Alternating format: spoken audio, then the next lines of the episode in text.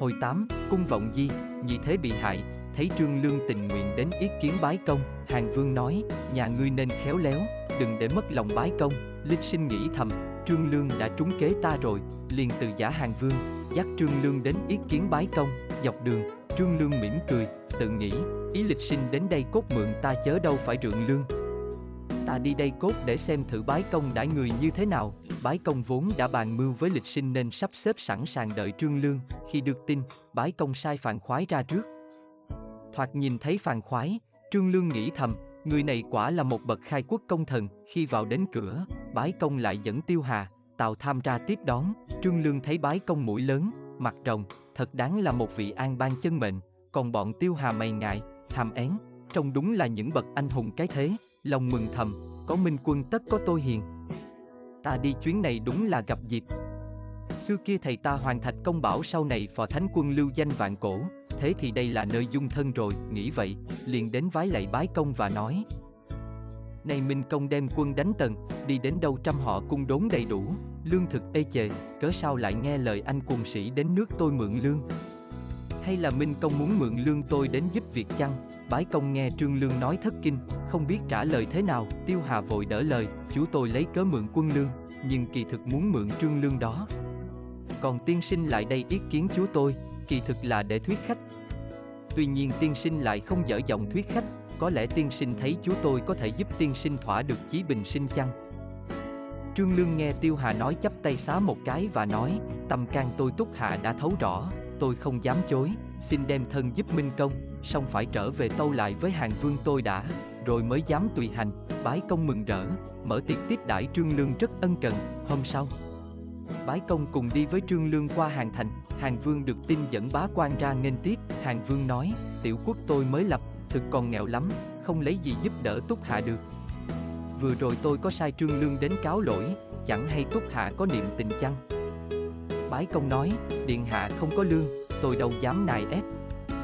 Nay tôi đem quân đánh tần, nghe tử phòng là người thao lược, vậy xin mượn tử phòng ít lâu, sớm tối bàn việc quân cơ, chờ lúc diệt tần xong sẽ giao trả lại, Hàng Vương nói, Trương Lương với tôi không thể xa rời được một chốc, này tướng quân. Vì việc chung của thiên hạ mà mượn, tôi cũng vui lòng. Xong, sau khi thành công phải trả lại, chớ sai ước, bái công vâng lời, bái tạ hàng vương rồi cùng Trương Lương trở về dinh, từ đó, bái công với Trương Lương ăn cùng mâm, ngồi cùng chiếu, đêm ngày bàn bạc việc thiên hạ.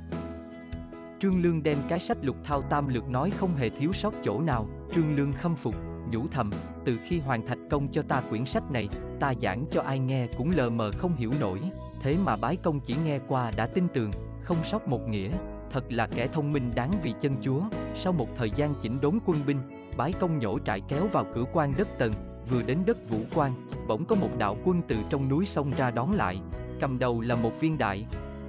Tướng hình dung tuấn tú, diện mạo đường đường, hét lớn. Hỡi bái công, hãy ra đây hội kiến cùng ta, hai tướng tiên phun của bái công là Phó Khoan và Phó Bất nổi giận dục ngựa tới đánh, đánh được vài mươi hiệp, tướng ấy bắt sống Phó Khoan, còn Phó Bất thua chạy, phàn khoái đi trung đạo, thấy tiền quân dồn lại, nghe hai tướng tiên phương bị bạ, liền xông đến đánh, tướng ấy nói, ta muốn mời bái công ra đây nói chuyện, sao các ngươi lại hung hăng thế, phàn khoái vung tích cây phương thiên hỏa kích, hét, nếu đỡ nổi cây kích của ta thì ta. Mới mời chúa công ra cho ngươi nói chuyện, bằng không đừng có phách lối. Nói xong vung kích đâm tới. Hai bên rước đánh. Đánh nhau hơn 60 hiệp vẫn chưa phân thắng bại, Trương Lương nói với bái công, tôi xem tướng ấy không phải là kẻ tầm thường, nay muốn gặp chúa công hẳn có điều gì muốn nói, xin chúa công chớ bỏ qua, bái công liền dục ngựa đến trước hỏi, tướng quân muốn thấy lưu bang này có điều chi chỉ giáo chăng, tướng ấy thấy bái công ăn nói nhã nhặn khí tượng ung dung, liền xuống ngựa thủ lễ và hỏi, tôi đợi Minh Công ở đây đã lâu, nay đặng gặp mặt thật vạn hạnh. Vừa rồi tôi đánh nhau với các tướng cốt là để thí võ chứ không dám có ý đối địch. Bái công hỏi, dám hỏi tướng quân danh hiệu là chi? Quê quán ở đâu? Tướng ấy đáp, tôi họ quán tên anh, quê ở Lạc Xuyên. Trước đây tôi đi buôn bán ở Tây Xuyên, một hôm gặp bọn giặc cỏ hơn 100 đứa đón đường cướp giật, tôi độc lực ra đánh, bọn chúng đầu hàng. Nhân cơ hội, tôi ở lại sào huyệt, chiêu thêm binh mã, định trừ bạo chú cứu muôn dân. Đoàn quân tôi hiện được hơn 3.000, nay nghe Minh Công vì nghĩa, cất binh đánh tần nên đón nơi đây để đầu hàng. nếu ngài không chê bất tài, tôi xin làm tiên phun đi đánh giặc, bái công mừng rỡ. Thu nhận quán anh, để cùng đi đánh vũ quan, tướng giữ vũ quan là Chu Mạnh, thấy thế binh của bái công quá mạnh, không dám ra đánh, sai sứ về Hàm Dương cứu cấp, triệu cao hay tin thất kinh, không dám tâu cho vua nhị thế biết. Muốn sai tướng ra quân, nhưng không có tướng nào đảm nhiệm được. Một ngày hai ba tin cáo cấp. Triệu cao sợ vua nhị thế bắt tội, giả bệnh không vào triều, vua nhị thế không hề hay biết gì cả, suốt ngày đêm vui chơi với phi tần trong cung A Phòng. Một hôm, nằm chim bao thấy mình đi săn, bị một con bạch hổ trong bụi cây nhảy ra vồ. Vua nhị thế thất kinh đòi quan chim bốc đến hỏi. Quan chim bốc tâu, điềm chim bao rất dữ, xin bệ hạ xa lánh cung A Phòng mới mong tránh được tai nạn, vua nhị thế theo lời, giờ giá sang vọng di. Từ đó suốt ngày lo sợ, ăn ngủ không yên, một hôm, hỏi bọn tả hữu, trong nước lâu nay được yên ổn chăng, bọn tả hữu lau nước mắt câu, quân sở đánh đến vũ quan rồi, các nước chư hầu đều hợp quân trợ giúp. Nhà tần ta chẳng bao lâu phải mất, vua nhị thế thất kinh, đòi triệu cao đến hỏi, nhưng triệu cao giả bệnh từ chối, và nghĩ thầm, nếu ta chẳng lo bảo tồn tánh mệnh, sau này hối chẳng kịp. Liền mật đòi người rể là Diêm Nhạc và em ruột là Triệu Thành đến bàn, nay quân giặc đã đánh đến cửa quan, trong triều không còn tướng nào đủ sức chống cự. Vua nhị thế lại đổ tội cho ta, chẳng lẽ khoanh tay ngồi chịu chết. Các người phao tin đồn trong cung có giặc, rồi đem quân đến cung vọng di, bắt vua nhị thế giết quách đi, Tôn công tử Tử Anh là người hiền đức có thể dùng trấn an thiên hạ được, Diêm Nhạc và Triệu Thành tuân lệnh dẫn một ngàn binh mã đến vây cung vọng di, bắt bọn quân canh trói lại, và nói, giặc vào thành, sao chúng bay không biết. Quân canh run rẩy nói, bốn mặt thành đều có binh tướng canh gác ngày đêm, làm gì có giặc, Diêm Nhạc chém đầu bọn canh cửa, rồi truyền quân đánh vào, bọn hoạn quan hầu cận thất kinh chạy tán loạn, Triệu Thành, Diêm Nhạc thẳng đến chỗ vua nhị thế, vung gươm hét lớn, nhà vua ác nghiệt, thiên hạ than oán, chư hầu đều phản, giặc giả khắp nơi, này lại cứ an hưởng cảnh vàng son sao, vua nhị thế hỏi, ai bày các ngươi làm chuyện phản phúc vậy, Triệu Thành nói, nhà vua thiếu đức cần phải chọn vua khác để cứu Giang Sơn, lòng dân muốn vậy, vua nhị thế nói. Thưa tướng đâu? Ta có thể gặp mặt được chăng? Diêm nhạc quắt mắt, hét, không được, vua nhị thế ngập ngừng nói, thế trẫm xin làm chức vạn hộ hầu có được chăng? Không được, thế trẫm xin được sống với vợ con có được chăng? Không được, thế các khanh nhất định không để trẫm sống, Triệu Thành nói, một ông vua bị phế không thể sống. Nếu nhà vua biết điều nên tự xử lấy mình. Chúng ta vâng mệnh thừa tướng đến đây, đừng kêu ca vô ích, nhị thế thấy không thể bảo vệ cái sống được nữa đành phải tự vẫn, Triệu Thành. Diêm nhạc trở về báo lại với Triệu Cao, nhị thế tự tử rồi, thừa tướng mau lập vua khác, Triệu Cao liền họp quần thần tuyên bố, vua không nghe lời can gián của ta, làm lắm điều bạo ngược khiến thiên hạ loan lạc, điêu linh, chư hầu nổi lên làm phản, nay ta đã giết vua rồi. Nước tần từ xưa vẫn xưng vương, đến đời thủy hoàng lại xưng đế, làm phật ý chư hầu. Nay bỏ hiệu xưng đế, xưng vương như cũ, bình đẳng với sáu nước, tự nhiên sáu nước sẽ hài lòng rút quân về, các quan nghĩ sao, các quan đều nói, thừa tướng nói phải lắm, triệu cao lại nói. Tử Anh là cháu gọi vua nhị thế bằng chú, vốn nhân đức, đáng lập lên kế vị, các quan nghĩ sao, các quan đều nói, thừa tướng nói phải lắm, triệu cao truyền đem hài cốt vua nhị thế chôn nơi vườn nghi xuân, rồi cùng quần thần đem ngọc tỷ đến mời tử anh lên ngôi, tử anh bình nhật thấy triệu cao du nịnh, hãm hại tôi trung, lòng không phục. Tuy nhiên, lại cũng không thể vì vậy mà bỏ sự nghiệp tổ tiên, nên nói, ta phải trai cung năm ngày mới có thể tức vị được, đêm đến, tử anh gọi hai con đến bảo, triệu cao phản nghịch giết vua, sợ đình thần bắt tội mới giả nhân nghĩa đến đón ta về làm vua. Nếu để triệu cao, trăm họ oán vọng. Hai con nên cùng với gia tướng hàm đàm, Lý Tất đem quân đao phủ phục ở sau nhà Thái Miếu. Hết hạn, năm ngày ta cáo ống không đến triều, thế tất triệu cao phải thân hành đến đón. Chừng ấy hai con hô phục binh nổi dậy giết quách đi dễ rửa thù cho tiên vương. Hai vị công tử tuân lệnh đến dẫn gia tướng và đao phủ phục sẵn nơi trai cung, đến hôm thứ năm, triệu cao nghe báo tử anh bị bệnh liền thân hành đến trai cung thăm viếng, đến nơi, không thấy tử anh đâu, bỗng nghe tiếng quát to đứa phản tặc đã đến kia. Quân đâu, hãy bắt nó, triệu cao thất kinh, toan bỏ chạy, nhưng binh phục đã áp đến bầm triệu cao nát như tương, giết xong triệu cao, từ anh vào triều, quần thần rước lên ngôi, xưng hiệu tam thế hoàng ế, vua tam thế truyền bắt cả tôn tộc của triệu cao giết hết, bêu đầu trước chợ Hàm Dương, dân chúng trông thấy ai nấy đều hả dạ. Vua Tam Thế hỏi quần thần, trẫm mới lên ngôi, trong triều chưa định, ngoài thì quân sở hoành hành, các khanh có kế gì chăng? Quần thần tâu, địch quân kéo đến cửa quan tình thế rất gấp, xin bệ hạ sai tướng ra giữ cửa quan trước, còn việc triều chính sẽ định sau, vua Tam Thế theo lời, sai Hàng Vinh và Cảnh Bái dẫn 5 vạn quân hiệp lực với Chu Mạnh cố thủ nơi quan ải, Bái Công dẫn quân đến cửa quan trung thấy bọn Hàng Vinh đã đặt quân canh phòng cẩn mật, khó vượt qua được, liền hội chư. Tướng bàn luận, Trương Lương nói, quân tần mạnh lắm chưa thể đánh ngay được. Tướng tần tuy cầm quân nhưng cũng rõ được lẽ tồn vong trong thiên hạ.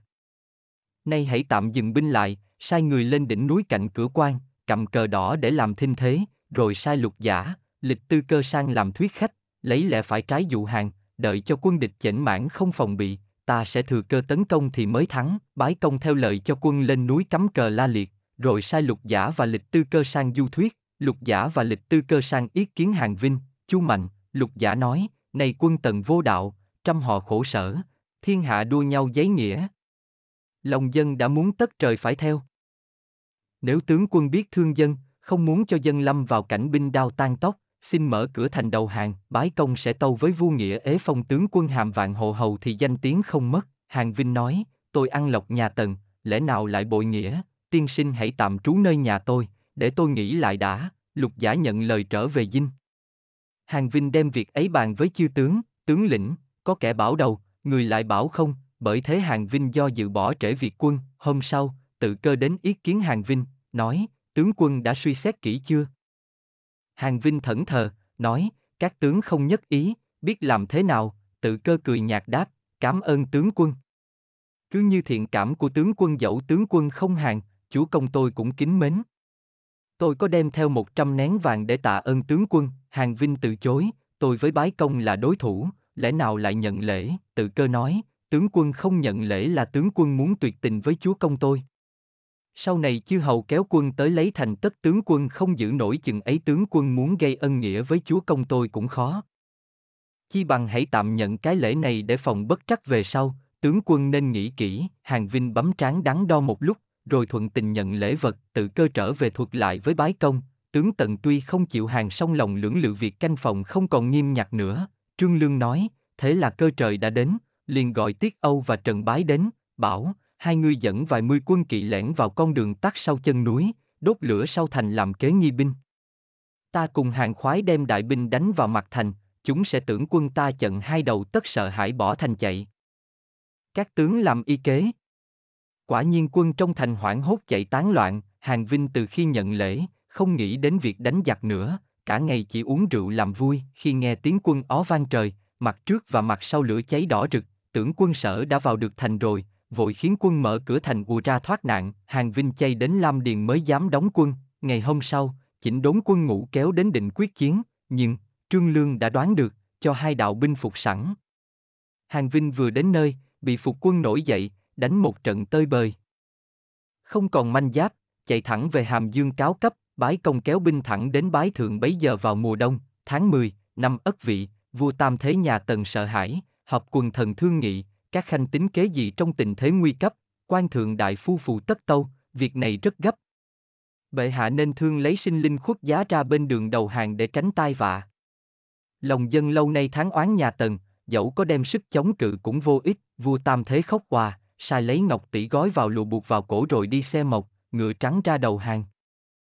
Bái công mừng rỡ, cùng vua Tam Thế thi lễ, vua Tam Thế khúng núng thưa, tử anh này là kẻ bất tài thiếu đức, không đáng làm chủ muôn dân.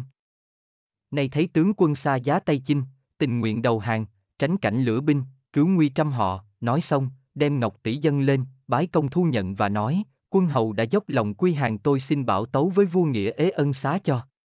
Đoạn, giao tử anh cho người coi giữ, chư tướng đều nói, tần vương bạo ác, tội đáng giết sao minh công lại tha, bái công nói, kẻ bạo ác chỉ khi nào nắm được quyền hành trong tay mới làm được chuyện đó. Nay nhà tần đã mất, còn bạo ác được sao? vả lại giết một kẻ quy hàng là điều bất nghĩa, sau này ai còn dám đầu hàng nữa, nói xong cất quân vào thành, truyền mở tiệc khao thưởng ba quân, nhà Tây Tần từ vua Trang Vương đến đời nhị thế, tất cả được 43 năm và vua Tam Thế lên ngôi được 43 ngày, Hàm Dương cung điện nguy nga, lầu đài tráng lệ, 36 cung, 24 viện, nào lầu ngọc nhà vàng, nào tường hoa thềm gấm, đâu đâu cũng rực rỡ muôn màu, chư tướng tranh nhau kho vàng lấy của cải, chỉ có Tiêu Hà không lấy gì cả, vào ngay phủ thừa tướng thu. Đồ tịch, sổ đinh và sổ điền. Bởi thế, bái công được biết nơi nào hiểm yếu, nơi nào đông dân, nơi nào nghèo, nơi nào giàu, bái công vào cung A phòng thấy mỹ nữ dãy đầy như một vườn hoa muôn sắc, ra đến triều đường thấy ngai vàng, bệ ngọc uy nghi, bèn tắm tắt khen, nhà tần phú quý đến thế này là cực phẩm. Ờ y ta chưa từng thấy bao giờ, rồi quay lại nói với chư tướng, ta muốn ở đây trấn an nhân tâm, tự nhiên các chư hầu không còn cạnh tranh nữa, phàn khoái thấy bái công đắm say cảnh vàng song hoa Mỹ liền can, đây chỉ là một khung cảnh vong quốc sao Minh Công lại thích nó làm gì? Bởi xa xỉ thế này mà nhà tần diệt vong.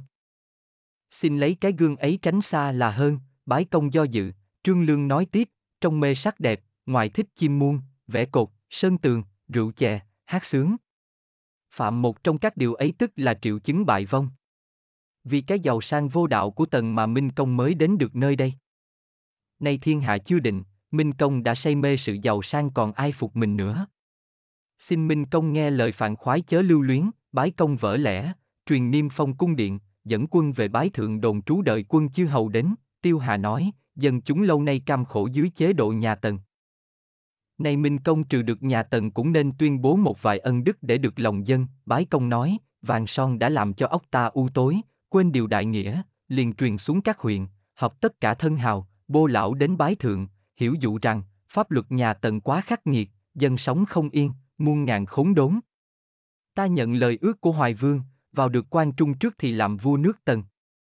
Nay ta vào trước, lấy tư cách lời ước ấy ban bố bỏ các luật lệ của nhà Tần, chỉ để lại ba điều như sau, giết người phạm tội chết, hại người và ăn trộm bị tội nặng.